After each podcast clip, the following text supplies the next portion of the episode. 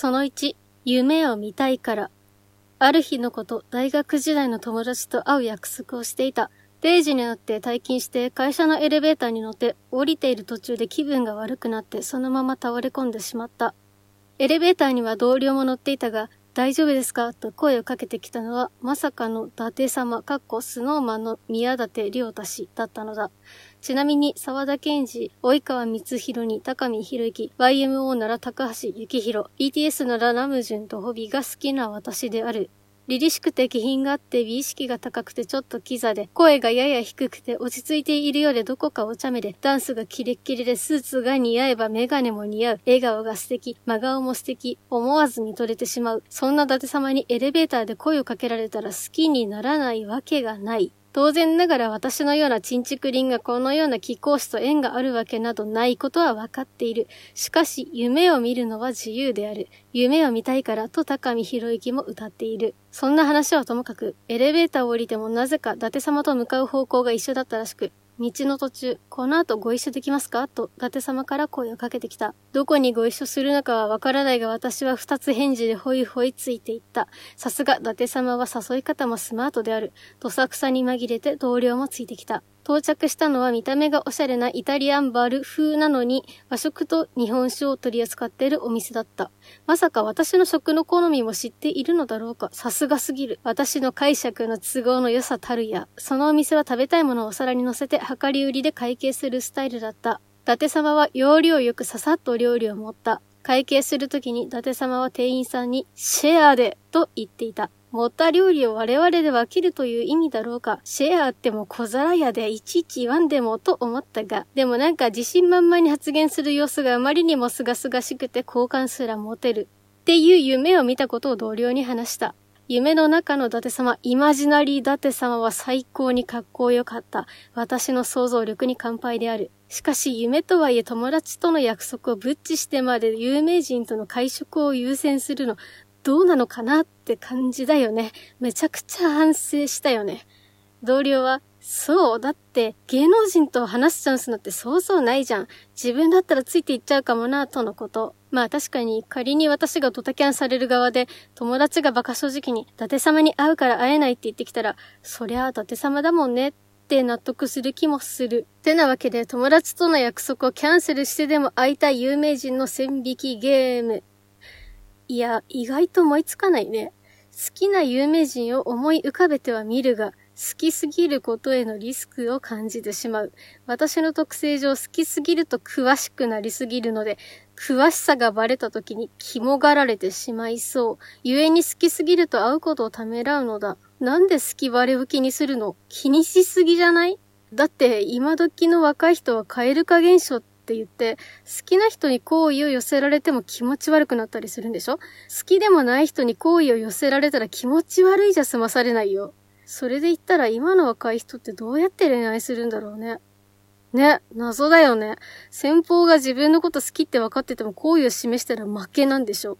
もうさ、一生好意を示さずににじり寄って、で気づいたら一緒にいるのが当たり前みたいにしてくみたいな。何の話してたんだっけ？なんだったっけね。あ、友達との約束をキャンセルしてでも会いたい有名人の話だったね。あ、そうそうそう。自分、小梅太夫なら別に友達との予定優先するかな。ちょっと、小梅太夫がかわいそうでしょうが。なんなら友達との飲みの席に連れてってあげないよ。昼休みが終わった。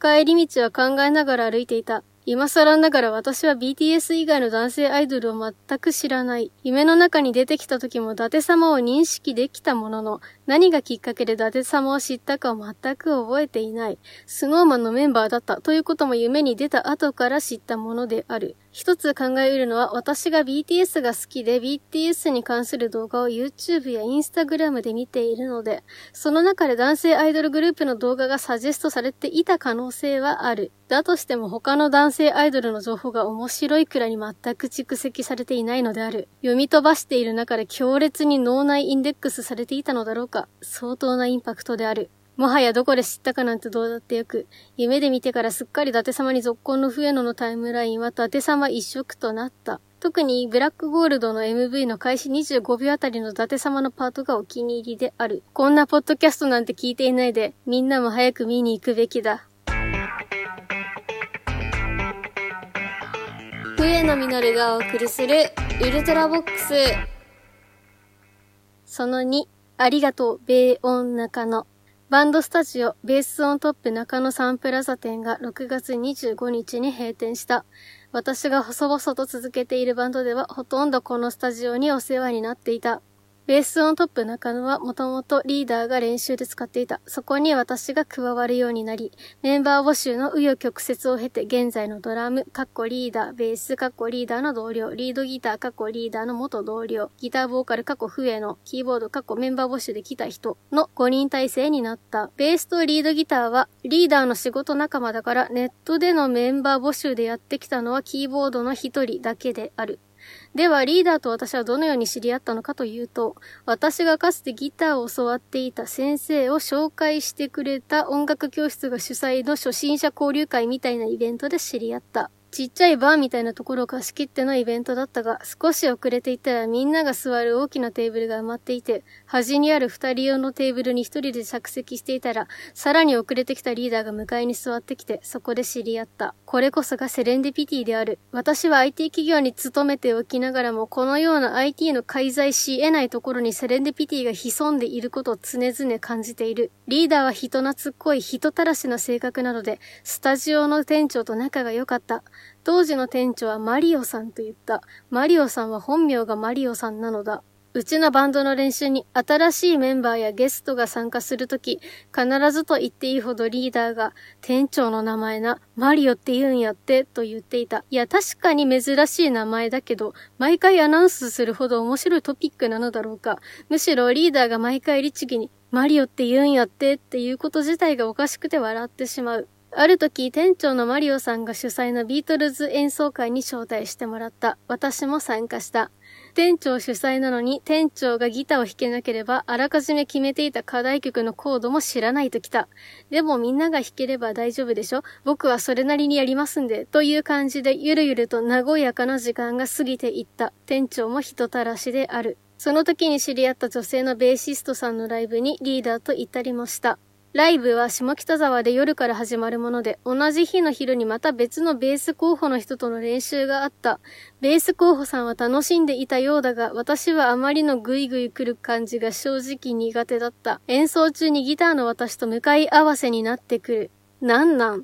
大御所のライブとかで見るやつをど素人相手にやらないでほしい。コード弾きしかできない私はコード弾きでさえ一苦労だから集中していたい。あと急に前から人が迫ってくることがシンプルに無理だった。まあこれくらい正式にメンバーになってから言えばいいと思っていたところ、練習終わりに立ち寄ったスペリオーレ（中野サンプラザにあるカフェ）にて、ベース候補さんが私のギターを見せろとせがんでくるので限界を迎えてしまった。なんなん？こんな狭いところでギター出してどっかにぶつけたらどうしてくれるって言うんだ。中古とはいえフェンダー USA のアメリカンプロフェッショナルテレキャスターだぞ。いくらしたと思ってるんだ。ちなみに偶然にもギターの色はクリムゾンレッド、伊達様の面からである。一向に引き下がらないベース候補さんに根負けしてギターケースのジッパーを開きかけたところに手が入り込んだ。こちらのペースを待たずに人のギターケースに手を突っ込む神経が信じられない。片手でネックを掴まれてチューブラリーの我がアメプロを見て呆然とするばかりであった。人様のギターなんだからせめて両手で丁重に扱いやがれ。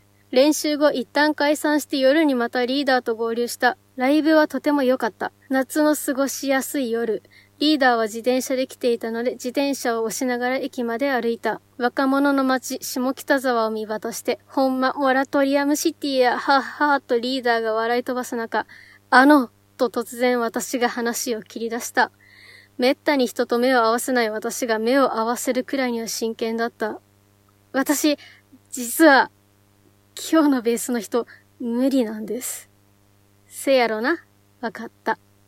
リーダーの顔が月に照らされていた。月って明るいんだな。私が前職の同僚に会社を辞めることを話した日もこんな風に月が明るかった。ウルフムーンとかいう1月の満月だった。2人目のベース候補はほぼレギュラーみたいな感じで参画してくれたが、2回目の大学生をやっているらしく、学業優先とのことでフェードアウトしていった。嫌いな人ではなかったが、ギターのピックアップセレクターを真ん中にした方がいいと私に提案してくださった時に、私が無言でセレクターを切り替えたのが怖くて嫌われたのではないかと思ったというエピソードを毎回こすってくるのがちょっと面倒だった。私は別に無視などしていない。そうですね、切り替えますねと言っていたのだが、そりゃいろんな楽器の音が鳴っていれば人間の声なんて容易にかき消されたりするだろうに、という説明を毎回させられるのだ。ベースの人ってなんでこう一癖あるのだろうか。そんなこんなでまあいろいろあったが、ベースオントップにはとにかく思い出が詰まっている。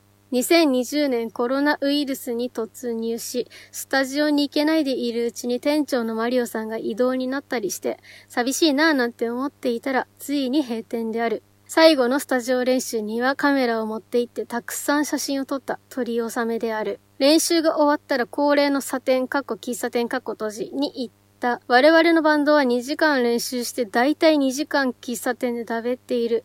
今回は1964年からやっている純喫茶に行った。クリームソーダはメロン味とイチゴ味が選べた。迷うことなくイチゴ味を選んだ。伊達様カラーのイチゴ味である。お便りとギフトを紹介させてください。まずはしらすさんより、今月もありがとうございました。来月もまたよろしくお願いします。ニヤというか文字と一緒に、6月のサンクスギフトをいただきました。毎月サンクスギフトを送ってくださってありがとうございます。続いて、商工券バイアンさんからお疲れ様ですのギフトいただきました。先日はライブ配信に上がってくださってありがとうございました。面白い歌詞のお話楽しかったです。またぜひぜひ上がりに来てくださいね。というわけで、お相手は私、笛野実がお送りしました。それでは次回のウルトラボックスでお会いしましょう。